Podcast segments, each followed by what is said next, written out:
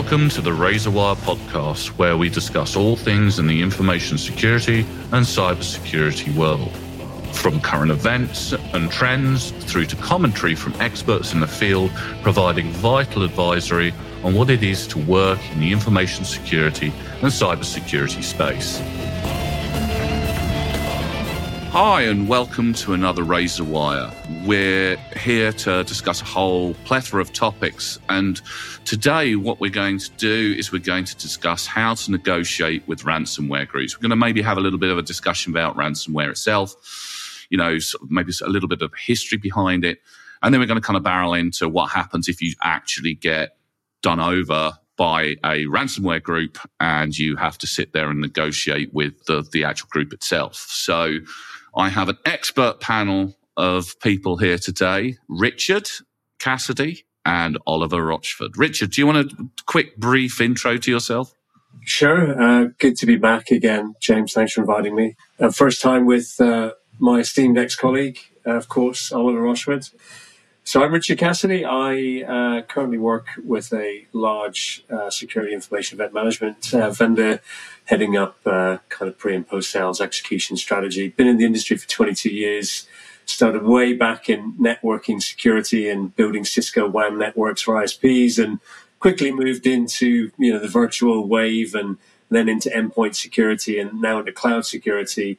Um, so seeing lots of things come and go and other things stick, and uh, looking forward to this chat. Fantastic. And Oliver, I mean, you know, you've introduced yourself so many times now. I might as well do it one last time. Yeah. So, so you know, Oliver Rochford, Um, I'm currently chief futurist at a small, really cool startup called Tenzir. Um, we're, we're working with basically, you know, security data engineering stuff. And, uh, I've been in the industry 22, uh, 23 years as well now. Wrote Hacking for Dummies, first and second editions, um, worked Gartner as an analyst and worked for a bunch of vendors like Qualys, Tenable, um, Securonix. And, uh, yeah, you know, ransomware has been, uh, I grew up with ransomware, let's say it that way. Grew up at the same time as ransomware.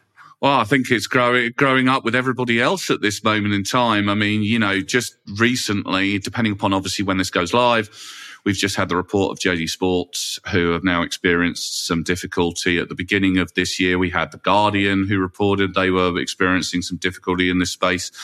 Obviously, sort of in 2022, uh, there was a whole plethora of companies that were coming forward and you know admitting that that that they'd been uh, hit by it. I think a lot of it was obviously because, uh, you know, on the breach forums and various different forums where people kind of, you know, let go information that they may have gotten with little snippets just to, to wet the whistle uh, and to try and force those companies that have been compromised to to actually pay up. What are your views on on where this is going? I mean, we had a kind of brief conversation with some people in in various different podcasts about this, maybe a lot earlier on last year, and we we predicted that it would probably rise rather significantly in popularity. But what, what's your view at the moment on where we are and how dangerous it is? It's a funny, view. if we look at where we are, right, it, it's democratized breach damage. I think that that's the interesting thing. This is something where uh, it, it, it's hit a large amount of different companies. But to me, the attack itself isn't as interesting as the economics behind it. And the truth is that we wouldn't have ransomware if there was a way to monetize it. Mm. You know, crypto is a very good example. Without the rise of Bitcoin, we would not have had a rise of ransomware. If you can't get away with that money, you know, you're not going to go to these amounts of efforts and create a commercial, professional cybercrime as a service economy if you're going after Amazon vouchers. Mm. That would have been essentially the kind of prepaid credit card or, or, Amazon voucher would have been the means of exchange before because anything else you could have traced. And so I, I think these two go hand in hand. It's not just about the technology aspect. People were able to hack companies like that before. The incentive was lacking. And so it's this professionalization, the fact that it's really an economic factor which is driving it, I find quite interesting and something which we, we need to take on board. We think it's a technical problem. It's a very techie way of looking at it. But in reality, it's a much broader problem and the solution isn't just technical either. Fantastic. Richard, what about you? Yeah, so I, I concur with the the kind of ecosystem making it easier now for ransomware groups to monetize what they do. But also, I think, you know, the elephant in the room is AI. I'm going to talk about ChatGPT because I have to. It's getting far too easy now for people that have outside interest to become insiders in in the kind of malware, ransomware world. And what I mean by that is times are hard, um, and certain economies and, and certain demographics of individuals are struggling. And that leads to diversification of how we make funds and how we, we build income. And unfortunately, when you're somebody that needs to do something to kind of, you know, feed the family, as it were, and, and now I'm bringing it back down to grassroots, you're going to look at other ways to achieve that money. And, and what better way than to look at how to automate your way to riches through AI tools and looking at things like ChatGPT, for example. Know, it's just too easy now to, to take existing code and ask AI to rewrite it and put your spin on it or to remove indicators of compromise that that code would normally have been detected uh, by with traditional defense tools you know, what I'm saying is it's just getting a little bit too easy now, I think, for specific types of individuals to get involved in this game. You know, and ransomware as a service is something we should all be relatively worried about. But I think, you know, the, the rise of the script kiddies and, and the less sophisticated attackers uh, jumping on this bandwagon is also a huge concern, fueled by what Oliver's just said, the ability to monetize it so much more easily. So I, I think we're up against uh, not a different problem, but a rise of an issue that um, is is going to certainly get the door knocking a lot more for organizations that potentially were were not seeing that um, over the coming years. Uh, I have no doubt. We do seem to to have hit a bit of a perfect storm, really. We're just coming out of a situation which has really affected the the economy, uh, you know, the world it's really reduced people's living standards. We're still experiencing that, whether in a depression, whether we're in recession, whether we're not, depending upon who's manipulated. What I won't go into, that's for the economists out there. But with the cost of living and what have you rapidly rising, you know, something that I've I've we've I've talked on this podcast about before about uh, I think it was one of the criminal minds ones where we were discussing why people get into it, why people do it, and, and, absolutely, I mean, if you've got good skill sets in the technological sector, and all of a sudden you find you can't feed your kids with the day work, you know, the, the average day work that you're doing, and it's getting really serious, then the likelihood of going down that route rapidly rises. Then we have the technological side of things where we're going through a, a, rapid change in the way that we consume our technology. We're going through a rapid increase in the ability of our technology to to advance in many respects as well. You know, you mentioned AI and AI tools, and we again we've discussed it on this podcast before. I think you know Oliver was was involved in that. And we, I mean, we even discuss what happens when the bad guys get hold of the same kind of tool sets that uh, we're starting to see now. I mean, you know, Chat GPT has already been mentioned, almost mentioned to death in, in LinkedIn and something and the rest of it. But there's no reason why somebody can't take that model and take out all the ethics behind it and utilize that to create and develop code, as you say, Richard, that, that can help circumvent technology far, far faster and far quicker. And then finally, we've got this situation where the whole way that we operate as businesses and organizations have shifted rather dramatically from concentrations of people in the similar kind of office with a smaller remote workforce to a predominantly remote workforce with a smaller contingent of people who meet up on a regular basis. And we've kind of discussed all of these different elements together. And here we are, you know, we're, we're sitting here experiencing more breaches than we've ever seen in the past. Ransomware is gone nuts. As, and, and as Oliver said, you know, with cryptocurrency and the ability for cryptocurrency to mean, you know, payment can actually be made now in, in large amounts without being caught, whether you believe in cryptocurrency, whether you like it, whether you don't. It's immaterial at this point when, when we're talking in the context of, uh, you know, sort of criminal activity and ransom. But we are hitting that perfect storm. I think the, the, the making the tools, automating it, it's, it's one component. But if you think of cybercrime actually as an act of, of, of, of criminality, it's not just a single thing. There's always different components that go into it. You have to be able to identify targets or target women. The trends we've seen is that the, the groups are actually soliciting insiders to help them. They're going out to insiders and saying, hey, 20, 40% of the ransom, you give us access with your credentials, we'll let you in. And that's the interesting bit. It's not something that's easy really to protect against, right? But ultimately, what this boils down to, and, and this is the difference to years ago, if you look at Robert Rodriguez, You know, like that was the, the guy who got 20 years for being involved in breaching Home Depot and then a whole bunch of credit card fraud. They needed actual criminals to go off and take the clone cards, go into the shops, yeah. buy boutique gear, sell it on eBay at a loss. That's highly complicated. You don't need that as a hacker. No. You can basically you can you can go in, you can you can buy a hack compromised server from one cyber criminal on the darknet. You can buy a ransomware as a service component from the others. You can install an exploit kit which you've rented to deploy it. You can then take the Bitcoin and you can go to a Tumbler service on the darknet, which will launder the money for you. And then you can go to a, a, a darknet enabled more traditional criminal who will actually get it into physical cash for you because, you know, that also needs to be done. No point do you need to interact with another person not physically, which you used to have to, which was a limiter for hackers. It was mm. hard to monetize, easy to get the credit cards, hard to turn them into currency. That's changed. But the other driver, and we make it out as though it's basically some desperate guy sat there in India or in Russia who's making it, but it's not. It's also North Korea, anyone on the sanction list who needs foreign currency. Mm. That's one of the other things which is fueling this is we're seeing with the Russia-Ukraine conflict in the moment, where it's being used to basically funnel dollars via the Bitcoin into the Russian economy or to use a Bitcoin to buy stuff internationally on the market. So it's a whole chain of economics behind it. But I say the economics because none of this would exist if you didn't have a financial opportunity. People have been able to do this for a long time. The technology behind ransomware is dead simple. Still dead simple. You could hack it out in Python or Go as people are doing it.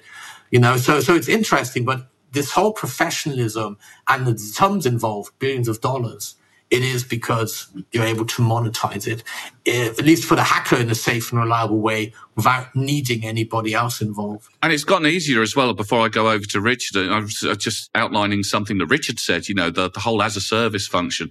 Before, sort of years ago, getting a team together to do sort of like group hacking and all the rest of it, there was a lot of trust involved. There was a lot of kind of that. I mean, you know, that's how people quite often got caught. Somebody would infiltrate the gang and then you know figure out who they were and then they get arrested now with as a service it's it's in everybody's best interest not to do that and so they all protect their own environments so rather than you know having somebody you know, launder the money from bitcoin into physical cash and relying on i don't know dave round the court you know somebody you met, met in a dark net web and let's face it they're all there they're all criminals they're not exactly the most reliable to having as a service who who provides support.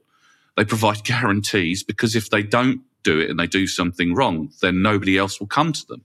So we have this beehive of small cells of different kind of as a service functions that you, you don't need to have a team anymore. It could be you and your mate or whatever, and boom, you've got whole economy. You can get paid, you can get the code developed for you.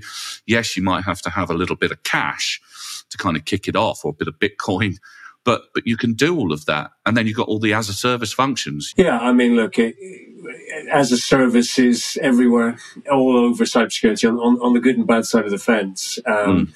And to Oliver's earlier point, you know, there's so many posts on, you know, various dark web chat forums where they are soliciting individuals to uh, offer up credentials, as, as Oliver said, and, and they're even being very specific on the types of companies they want, right?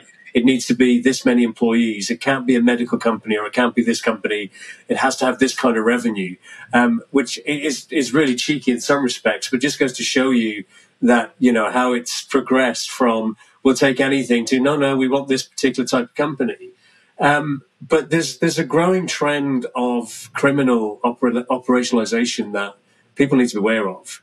And, I, am going to go back to the, the, the county lines and the drug running groups, right, that used to and still do use children to move uh, drugs between particular counties.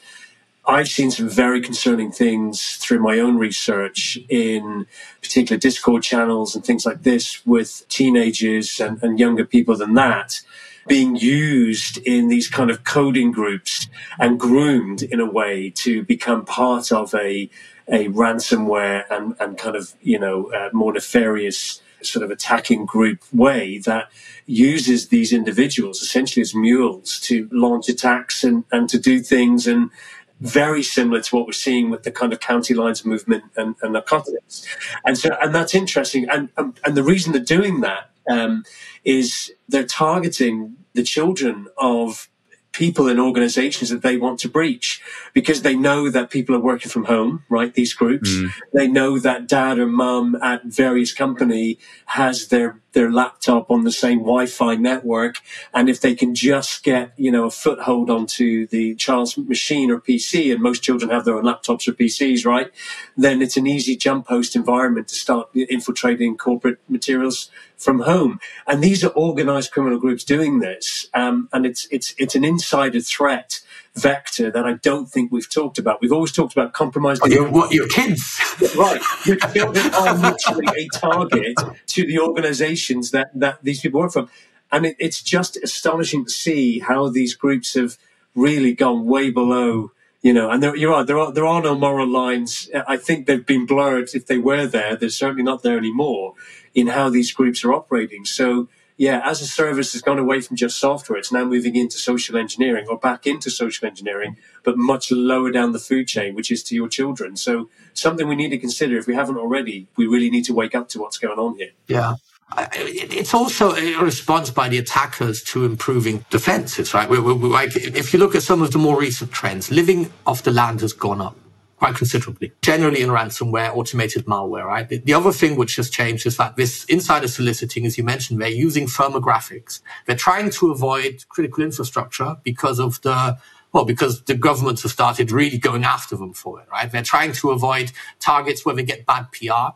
Ideally, cyber insurance. That's that's also highly interesting. But it's just this thing it's this whole construct where you just notice they are getting far better at this. And a lot of it is really down to the also targets on just evading defenses. The focus on privileges, on credentials, on insiders is all designed to bypass technical controls. And even there, they are, um, you know, it's escalating. You can you can see it very clearly that it's escalating. That the attackers are trying to much more concerted to get past all of the budget that we're spending on security. And that's that's the dangerous thing. What do you do with your kids? Do you surveil them? Do we start doing security monitoring on our kids at home. Um, it's already a tricky topic when we're talking about insider employee monitoring, for example. But doesn't this bring on to sort of like a really insidious area? I mean, at the moment, it's it's you know for monetary value, but you know it could easily move into you know ransoming people in your in your family. If you know somebody's wife has been off having fun elsewhere, or the husband has been off having fun elsewhere, and somebody gets in contact and says, "Oh, by the way, if you don't compromise." Help us compromise your your wife's laptop or your husband's laptop or your work laptop or whatever, or your son's could be that then we'll we'll destroy your life. I mean, I had a I had a friend of mine who got in touch with me asking for you know assistance because you know her son had been very unwise in some respects and in, in some of the interactions that he'd had and, and was having threats against him that pictures and information would be released to his school friends and to his the local place that he was in unless he he paid them a certain amount of money. Now, obviously, they didn't. I told them what I told them what to do with that. But but there's no reason why it couldn't go down that route with targeted attacks. We've been talking for a long time now in the industry about how our social networks have allowed us, like LinkedIn and Facebook and all the rest of it. It's so easy to get information on anyone these days, unless you're completely divorced from it. And let's face it, professionally on LinkedIn, I know very few people who are. You know, you can find out who's in my company, we can find out who's in yours, you find out who you're connected to, that kind of thing. Obviously, it's easy to spot people who, you know, maybe might be friends with you. You then check out on LinkedIn and check those people and so on and so forth. Are we really getting to the point where we're starting to really have to worry about security, not only for from a technical viewpoint and from a direct attack vector, that side channel attacks from family, friends, that kind of thing could become a reality. I mean, I know we're here to talk about negotiation with ransomware groups. We'll get onto that in a minute, but it's really frightening what I'm hearing from with what Richard was just saying. Is that what we're facing now? Is that the next stage? I mean, this is the thing, right? You almost, as an individual, if you're certainly if you're in a high profile position, uh, you've got to understand. It's like, the old thing I, have always said to CISOs, right? What are you protecting? Who are you protecting it from? Where does it sit, right? And, and as an individual in an organization, you have to ask yourself, could I be a target, and who would I be a target from? And then where you have kind of breach response campaigns within organizations, you know, and that includes PR to all of it.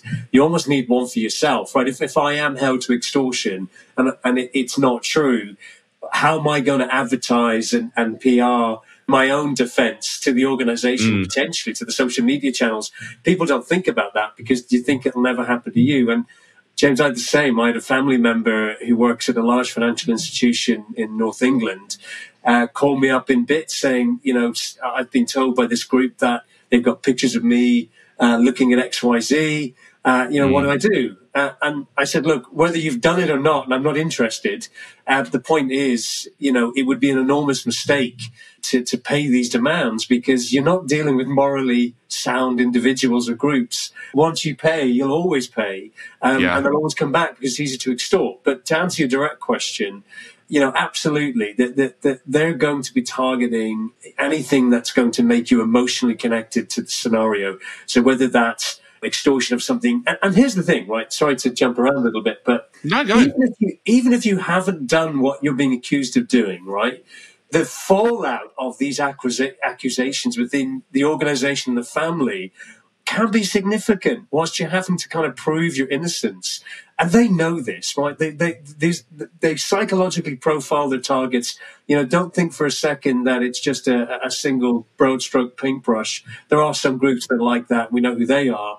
But, but they do know who they're after and they do know the weaknesses and they are psychologically profiling not just the organization but the individuals. Um, and they know that many of us would rather not have the hassle, would pay the thousand dollars or whatever it is that we have to pay. Um, but unfortunately, you're opening the floodgates, as we all know, um, and um, it, it's something we've got to think about. So, so the takeaway from me here is um, consider yourself a target always online, but always have a, a breach response plan for yourself that allows you to make sure that, that the industry and your co-workers know that this is just nonsense. It would be never something you'd ever have done. And it's clearly an extortion campaign by X group. Um, and it's something that we've got to think about, unfortunately, in this day and age sense a secondary podcast being created in my brain even as we're discussing this i mean you know it's it's frightening how, how you know the evolution of of how things are going and yeah, I think I'm, I'm, gonna, I'll be contacting you after this one about sitting down and discussing this one in a bit more depth because I think people out there, you know, maybe need to reconsider where their vectors are and how they're uh, adapting and changing. I mean, Oliver, do you want to say anything about that quickly before we move back to the actual subject we were here to discuss? Just about the insider risk component, even if it's inadvertently because your, your, your credentials are used by someone else, it's a big aspect of it. Mm. Um, it, it, like credential-based attacks, according to most reports, have gone up over the last year. There's a good reason for that. It's just easier for the attacker than trying to actually, you know, hack something. Um, at the same time, of course, for ransomware, it just gives them the ability to spread that ransom and more importantly, to poke around. You know, and the profile has changed. Uh, you know, as Richard mentioned, I think so. There are certain executives, certain important R&D leaders, politicians who are trained to watch out for compromise. Somebody sits next to you on a plane, gets a bit too chummy. You know, okay, hang on a minute the profiles change for ransomware actors. All they care about is whether you can afford to pay the ransomware. You have cyber insurance, for example. Mm. I think, and targeting people in their home, we all have areas where psychologically we feel safe and areas where we feel exposed and we're in alert. The home is not one of them. And that's essentially what, what they're abusing, the psychological profile of I feel safe in my home with my family, with my children. It's a really nefarious psychological way of approaching it because, of course, on purpose, you've got your guard down and you're probably never going to develop a guard if I start suspecting my child. You know, what, where am I living at that point? But yeah, I think Richard makes a really interesting point. It's almost like a paranoia thing that gets triggered there, you know. I'm going to be hitting you guys up for this one to, to, to record relatively soon. But anyway, let's draw it back. Let's pull it back. Negotiating with ransomware groups. So Let's do a hypothetical. You're an organization. There you are working away one day, minding your own business, creating the widgets, the gadgets, the virtual ones, the actual ones, whatever. Everything seems to be peachy. All of a sudden, boom, You either get the email through, you get the thing that crops up on the screen. We've all seen exactly how it tends to happen. Different ransomware types do different things, but ultimately you you end up with with a I have compromised you email or set up on the screen. We're going to be wanting certain amount of Bitcoin for us to a release the decryption code to decrypt your stuff. B to not actually leak it. I know some gangs will actually do two ransoms. They'll do one for the decryption and then they'll do one for the not leaking it. But there you are maybe you're the CISO, the CEO, the MD, chief of technology, and you sat there and this has happened. What's next? What's the what's the the process? Let's go with Richard because I think Richard's got a, a pretty good view on how this kind of ha- you know, happens. He hangs out in the darker parts of the web. My reputation precedes me. I mean that in a um, nice way, Richard. No, no, of course, of course, yeah. Um, so I think, you know, for the listener's benefit, I always like to take it from the position of we know all this stuff goes on, but but what what can we do in that nightmare situation? And one of the things I've always said is is the breach didn't happen when the attacker showed up, right? Uh, and breach being all various forms of breaches, ransomware, one of them happened long before. You were you were already a breach target based upon how you built your security and reporting and audit systems way back when you were building and, and evolving your environment. And so, you know, I think before you get into the negotiation phase, or should you with ransomware, there's a couple of things you've got to think about, right? The first is do you know what you're protecting, who you're protecting it from? And I always say this, and people get sick of hearing me say it, but if you don't know those things and you don't know what you're up against, it's very difficult to build a program uh, that's effective around it. So, you know, I always look at these things. I always tell CISOs to look at these things uh, in terms of ransomware specifically. First is, do you back up your business? Okay. Do you do complete backups? Where are those backups? Are they encrypted? Are they offline backups, etc., etc.? Could they be fall foul to particular types of ransomware attacks? Okay. Second is if you are approached by a ransomware group that says you've been hit and we want so much money, trust but verify. Old Russian proverb. You know, don't don't take their word for it. I've seen ransomware campaigns where the organization hasn't been ransomware, uh, but they've created some fantastic pages with a, a countdown timer and, and the typical hacker skull that says everything's going to die in 24 hours. Nobody verified that was the case. They unfortunately paid a ransomware fee, only to find there was absolutely no ransomware in the organization, and it, it was just a, a very easy kind of smash and grab attack. Um, so verify, right? Ask for a verification. You know, it goes back to the old um, hostage negotiation tactics, right? How do I know, you know, so and so is okay? How do I know you have my data? Where, where does it sit? And the reason you'd want to know that is not just for you to verify, do I have to pay? It's, oh, okay. So they've shown me snippets of where this data might sit. That's going to help you in kind of trying to find what's going on and where it is, potentially involving law enforcement in maybe getting some of your data back. And then we've got to think about, and I know insurance is another podcast potentially, but do you have liability insurance? Do, would it pay for this kind of thing? Will it help you get back on your feet? You've got to understand that. And, and cyber insurance is another big challenge. And, and some will say they'll pay for ransomware attacks, but my goodness, the fine print is it gives them every out they could possibly get. And then your operations, right? So it's how can you make sure as an organization that you can verify all footholds and route of attack from a ransomware perspective these are data points you've got to have before you can even start to ask the question of how do I negotiate with these with this ransomware organization and if I should negotiate at all. So you know that's my my first kind of response to to this particular uh, example of kind of what you need to do at the business ops level before you even start considering the conversations with ransomware groups um, and how to deal with them. I think as Richard alluded to, right, there are different types of impact from a ransomware outbreak. There's the operational component. Can I operate? There's a component of, am I going to be losing customer data, their associated fines, and what's reputational damage? And each one of these is going to apply to companies in different ways. For example, operational. You might have backups, in which case you can restore operations. You might not have to pay for that course, customer data leaking is a different question, right? If you're if you're going to be fined, you can be fined. If you're gross negligent, and so on. I think that's a more difficult one to actually mitigate by yourself. You might just have to swallow the fine. The reputational damage, if I'm honest, in most cases nowadays, ransomware actors are so successful, people aren't shocked anymore if you get hit.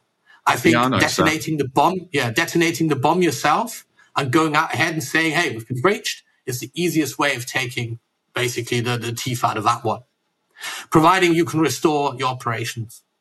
And that's important because out of spite, they might then retaliate. But if, if that reputational damage to me is the least one right, right now, but uh, if you're, of course, if you're a healthcare service, a healthcare provider, that operational is the one which is going to hit you the most. And that's the one which is going to be most acute and probably the only excuse I would give for considering paying. Because at the end of the day, it's not legal to pay in most countries. We have to be honest about this, right? It, it's not completely illegal. It's a bit of a gray zone. And you have to balance carefully your users and patients or customers, your, your investors, your, your owners, and of course, your business. And these have to be balanced carefully amongst. I, I'd normally say don't pay, you're encouraging it.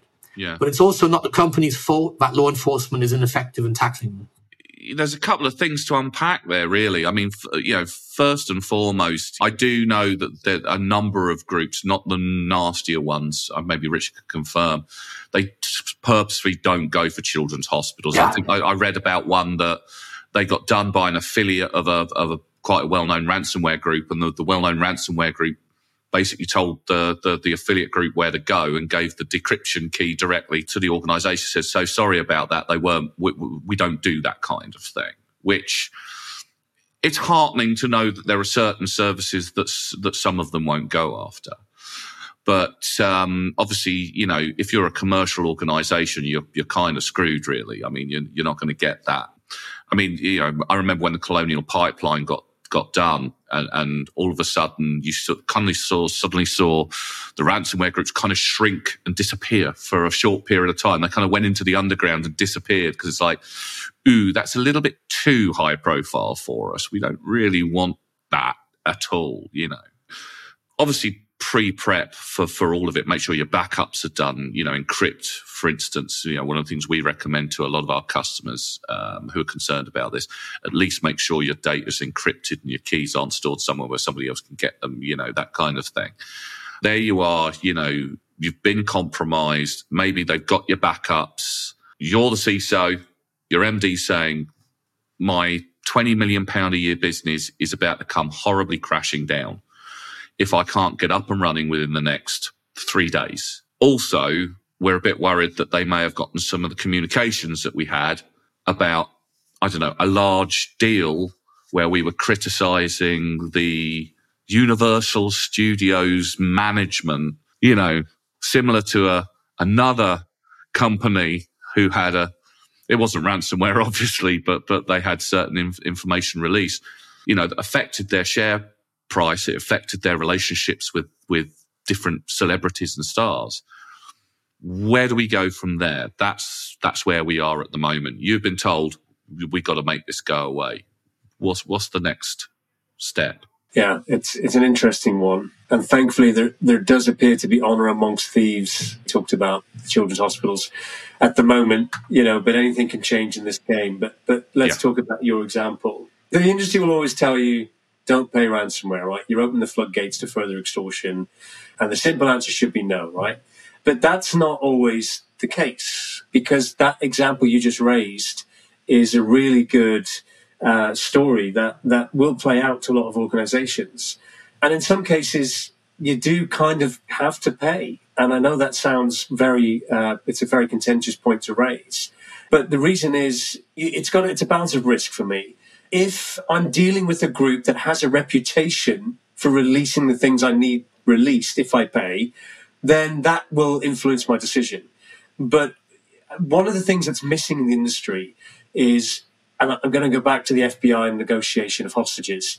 You know, if there's ever a hostage situation, every police force in the world has trained negotiators to deal with the people that are holding the hostages to ransom, right? Because it's the same, it's ransomware, but but on a physical level we don't have the same in the, in the cybersecurity industry. It, it's an underserved part of the market. You call up your local police agency in the UK or your relevant law enforcement of the countries and say, I've just had a ransomware extortion attempt. Uh, they're demanding X, Y, Z. You're on mm. your own. The, the, I, mm. There's there's not many negotiators that sit in the cybersecurity divisions of these organizations, uh, and I mean the law enforcement, um, that can turn around and say, okay, hey, I know how to negotiate. We're going to do it this way. Here's the way that we, we discuss and, and, and move forward. So you kind of are left to figure it out. And, and so the only way that you can do that is by, is by balancing the risk game. So, you know, if all these other things aren't in play, if we haven't got good secure backups, we can't recover our data within 24, 48 hours, whatever it may be, we haven't built a resilient infrastructure, or we're not sure even if we do that, are we going to rebuild the infrastructure with the the footholds and the you know the, mm. the, the, data entry points that, that they say they have already sort of existing in our in our backups. So the risk is if I pay this group, uh, is this group likely to, to, to, to, fess up the data I need? You'll know that because you, you'll hopefully know who you're dealing with and have negotiated that information. And B, yeah, is the downtime that you're experiencing that detrimental to your business that, you know, the, the, the however many Bitcoin you're being asked, it's a financial decision for me at that point. And it's a risk you're going to have to take. If if all things considered are true and you have been breached and you have verified that this is actually indeed a real attack you know what's the cost of recovering that data and getting back up to speed versus paying the ransomware? And then what is the risk that they will pay or not? It's a really tough decision but that's how it's going to be made. It's going to be made on, on, on security risk and financial risk I mean, follow on impact as well, right? There are jobs attached to it. You have customers and partners. You also have to weigh that up against it. You can have a moral obligation towards people you're dealing with now or people who may get hit in the future. And to me, the people I'm dealing with now probably has a strong impact, especially because the solution to this doesn't come down to a single company, especially if all it took was someone clicking on an email. Like, you know, I mean, we have to be clear. If all it took is for someone to click on an email to take your entire company down. You've done a lot of things wrong. I'll be honest with you, right? But but at the same time, of course, we also know attackers aren't like that. They will spend days now with a human operator trying to you know build up their foothold, identify strategic targets. But if you look at the fully automated one, but but the bigger important thing is just the fact that Bitcoin, you know, who allows an unregulated like medium of, of, of currency exchange which you can't trace? I, am sorry, right? And you can't make an organization responsible for the fact that that is available to criminals because regulators and law enforcement are letting the speculative bubble go a bit. And, and the second aspect is just the fact there's this whole supply chain behind it. Patch management, vulnerability assessment. There are no requirements on the, on the manufacturer side. They've externalized risk 100%. Somebody dropping the ball, it's inevitable right? And so we have to, we can't just put the responsibility 100% on the end user. Mm. That's crazy, especially because he can't solve it by himself. All of these things need to be raised a little bit to make it harder. And then in conjunction, we mentioned about honor amongst thieves. There was no honor among thieves. The no. reason why the ransomware operators went down that turn is because all of a sudden the government paid them attention and they were not willing to basically take that risk on themselves. It wasn't worth it. But there are still ransomware groups who are targeting hospitals because, of course, they see it as an opportunity if the others are targeting it. Mm. And it depends on where you're based, what scruples you have. I wouldn't generalize and say all ransomware groups aren't doing the targeting. The major ones we're hearing about aren't, you know. There's many things going on, but it's not just an end user problem that they can solve. So they probably shouldn't be the only ones who are paying for it. And cyber insurance will not work. You cannot insure people walking through a minefield. You can't hedge for the risk. You can't spread the risk. Well, you can, but you're going to pay out. Well, the premiums will, will make it unaffordable. At that point, you're probably just better, better off paying the ransom yourself, you know? Yeah, absolutely. Yeah, so, so, yeah, so, so, so, we need to broaden out the debate. This isn't just a technical problem. It's not just mm. an insider risk problem. It's a problem about how we approach technology in general and how, you know, economic factors as well, I think, which is why it's so prevalent and why it's so hard to get a hold of. If not, if a single party can't solve this, all the parties haven't even sat down together yet. You know, we haven't looked at what do we need to do across the system to improve this. And um, I, I, don't think it's a simple, straightforward fix. In the meantime, what can organizations do? I think is the better question. You're in this very violent, exposed you know, situation, how can you help yourself? What can you do preemptively to make sure that you don't, that you have a stronger negotiation position against the ransomware actors? Because that's the other thing. You have a negotiation position as well. They want yeah. money. Yeah. You know, can you haggle them down? As an example, we haven't yeah. even spoken about that. Yeah. That, that's exactly the point I was raising earlier was the, your negotiation ability in these scenarios. These are high stakes scenarios. Organizations need to empower a, a team or an individual or ex- seek external consultancy on how to negotiate with these attackers. Because as Oliver said, if you do that right, you could have, if not, you know, significantly reduce the ransom they're asking for. And the other part of that, you know, if we talk about hospitals not amongst thieves, I don't know. I, I think there is in some respects. I tell you why. Because, you know, back when COVID happened, I was part of a group on LinkedIn that was founded by a very famous and still is very uh, one of the, the, top ladies in cybersecurity, where all of the security experts got together and we were supporting NHS in any of the ransomware breaches they would have faced during 2020, 2021 what we were doing, A, was trying to identify targets and, and, and underground campaigns to give them early warning. But then if you were a breach, the things that you could do for these organizations, especially hospitals, is use propaganda to your to your advantage. What I mean by that is go out and, and reach out to the honor that may still exist amongst these thief groups and to their sister and parent and brother and, and sister and child companies, uh, sorry, organizations and say, look, we're a hospital. This ransomware is, is costing XYZ. We're not able to do these operations for these groups of children and these, these adults. These could be your parents, your family. And you'd often find that sometimes these groups would put pressure on one another to either reduce the ransomware to a nominal fee or just hand over the keys altogether. And it's a game that I don't think we play well enough. We just seem to mm. look at the technical aspect and the financial cost, and we forget there's a psychology here that we're not playing to in terms of negotiation. So I completely agree with you, Oliver. It's it's something we've got to start looking at better in ransomware negotiations.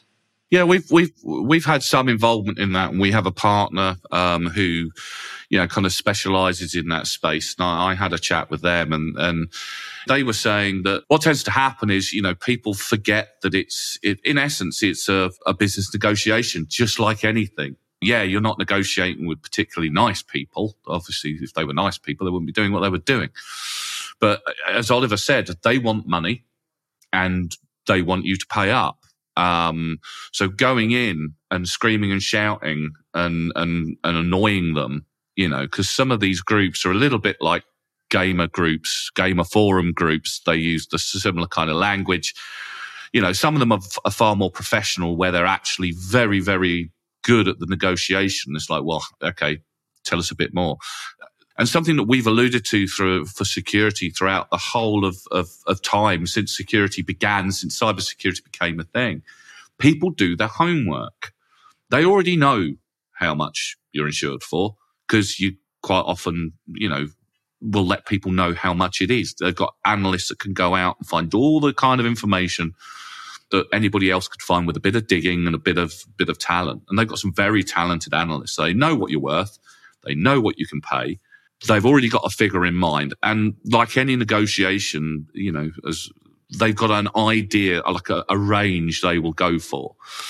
So yes, you can probably get them down, but there's only so far you can get them down before they say no and they will even give you more time as well. You know, if you're having problems getting the transfer over and getting the Bitcoin, they'll even say, okay, fair enough. We'll give you a little bit more time to get it done, but you have to follow through with what you're saying, as, as I was told. Be honest, as honest as you're willing to be with them. If you're, obviously, if you're a, a hospital and you're dealing with kids and sick kids and sick adults or people, you know, with, with conditions, yes, you can play that kind of, but we're a, a hospital, we're doing good, and you guys are just causing deaths, you're causing people to suffer which could get you those decryption keys. But if you're a commercial concern, a shipping company, a software development company or whatever, you don't have the luxury of that PR and that that ability. So it just boils down to that negotiation. I mean, one of the things that when I do my master classes on a, uh, I do it every other Friday for, for, for InfoSec people who want to get into the game. One of the books that I point people at is, uh, Never Split the Difference by Chris Voss. Very, very, very good book that ex FBI negotiator, um, and he's, he's, he goes into how he used to, and as you say, Richard, you know, find out proof of life, find out what they've got, find out, you know, about them and then talk to them and try and see whether or not you can you can do something about it.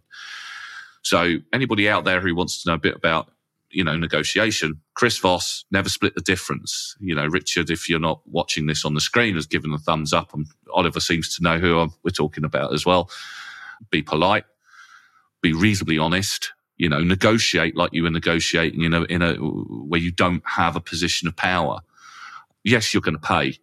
If you're willing to pay, you will pay. Uh, but if you don't, they will do absolutely everything they tell you that they're going to do, assuming they have what they say they're going to have. If they have that info, they will release it. Or they may hold on to it and sell it to the highest bidder. I have seen that a few times, especially if, if it's a big company or a, you know, a significant IP, that kind of thing. There's no hard and fast rules from what I can see though.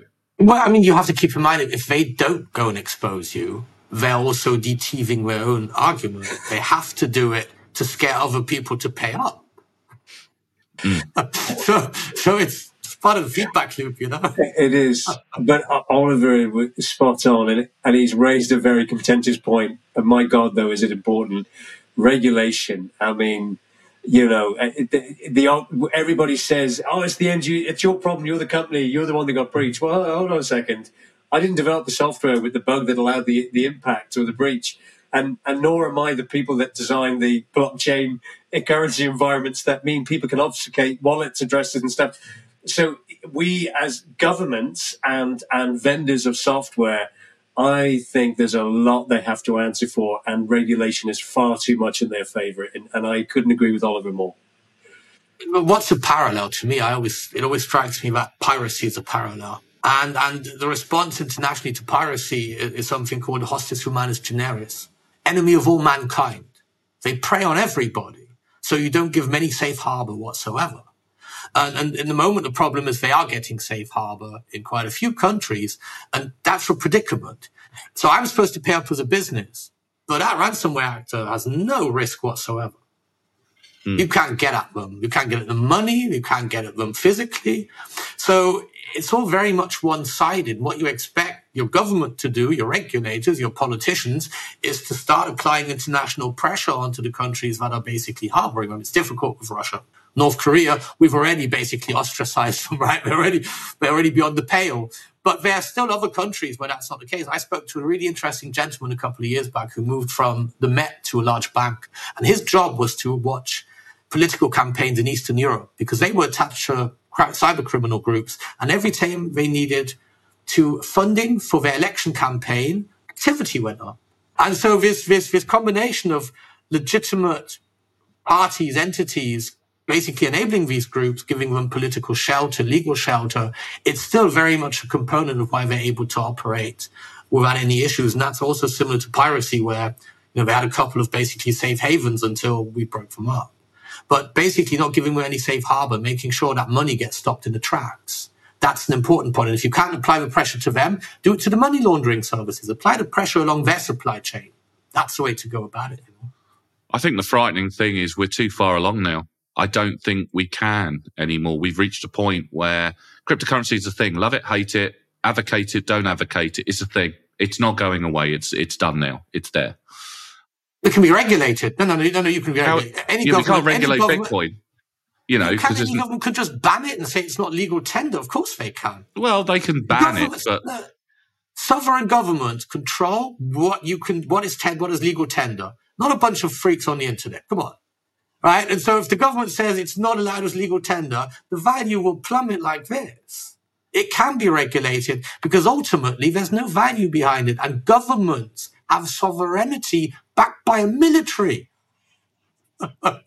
That's who decides what legal tender is. yes, but but until we have a, a, a, and this is where, of course, all the pundits on the internet are going to go nuts. Until we have a one world government that enforces that rule on everybody, you're going to have safe haven. But that's yeah. an entirely different conversation there, Oliver, about crypto. I could talk to you about that all day long. Um, I think ultimately, I think you know what it really boils down to is no matter no matter what you do when it comes to to ransomware, you if you're if you've gotten hit by ransomware and you're in that position, you know, first of all, obviously, as Richard and yourself say, you've got to do that analysis. You know, how bad is it? Is it real? you know, okay, yes, they've gotten in, yes, they've encrypted stuff, but have they actually exfiltrated it or whatever? Can they gain access to it? You know, asset based encryption, if you've encrypted that data, yeah, they can de- exfiltrate it all day long, but as long as they don't have the keys, it's going to take them years to, or if ever, to decrypt it. But um, if you are in a situation where you know you have been compromised, there is only two two decisions to make, assuming you're not a, a children's hospital or a hospital or something like that. One, negotiate with them. Two, refuse and take the hit, um, and hope that it's not too bad. You know, uh, depending upon what people have been talking about internally in their emails and dodgy information they've been storing, and what type of organisation you are.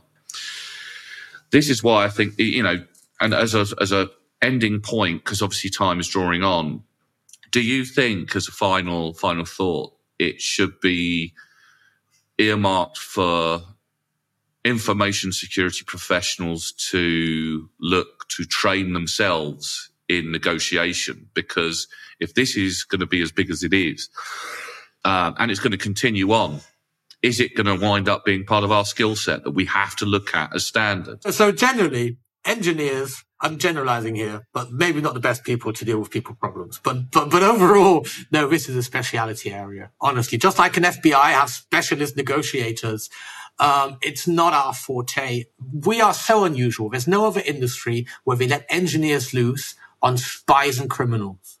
I don't know any other industry where that happens, but here we are, you know? And so I, I think we need to move away from that because we do have people coming in from adjacent fields, criminology, law enforcement, behavioral psychiatry, to help us with that. Because ultimately, cybercrime is a people and a technology problem. We've been strong on the technology side, but you need someone who is specialized in that area to do this.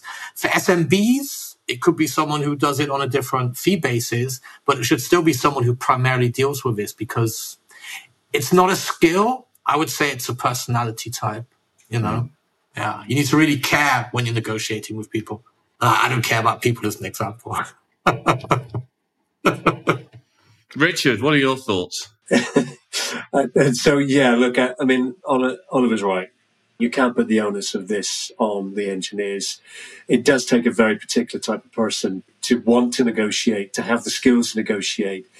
Requires uh, a very different type of training and capability. I do believe that cyber security negotiators, because I'm not going to just put it the ransomware group, there's lots of other reasons why you'd want one, need to uh, be trained in cybersecurity, right? Because you can't just send a standard negotiator in who's, who's good at negotiating hostages, but has no idea about what's going on in terms of cybersecurity side. So if I was a CISO of an organization, for the larger enterprise, I would be absolutely looking at acquiring the skill set into, uh, you know, my senior leadership team. Um, and to Oliver's point, if I'm an SMB, I'd be looking to external parties to have somebody by my side.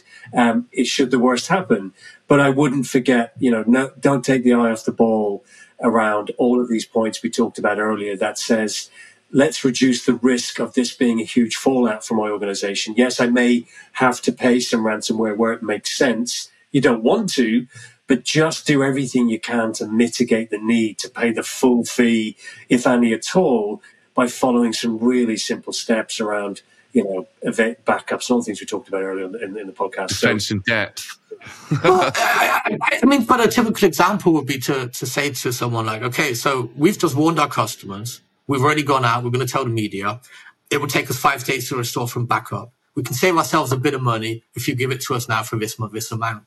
You have to go into a hard nose. They're expecting it. They, they, they're known to negotiate, right? But be, be careful that they don't call your bluff if you're bluffing. Like with any negotiation, which is why it's a communications problem. Uh, that's, that's why you need a communications expert involved in it. Yeah. Well, guys, thank you very much for, for the discussion. It's been really interesting, and I think it, it deserves a little bit more of a, an exploration because I mean, there's so much to, to this particular thing. It sounds like there's a whole new discipline of infosec people who are going to come out of this who are you know ransomware negotiators because quite frankly it's getting so bad out there i know a few you know we've got access to them uh, and it's quite funny. There was there was there was one that we use, and uh, he actually gets referred to by the criminals to companies that they they've compromised. It's hilarious. He said, "Yeah, I, I get I get recommendations. I'll get this guy, he'll help you out. It's like, okay, mm, that sounds like collusion, and it sounds like he's an enabler. I'd be very well, cautious around that. That that was a question that was asked, but uh, ultimately they just want to get paid, you know, and they don't want the the aggro from the company. So I don't know. I don't know what the situation is there, but that means they're sure they're going to get paid if they get him in. Surely you want to get a negotiator who gets sure who makes sure they don't get paid, right?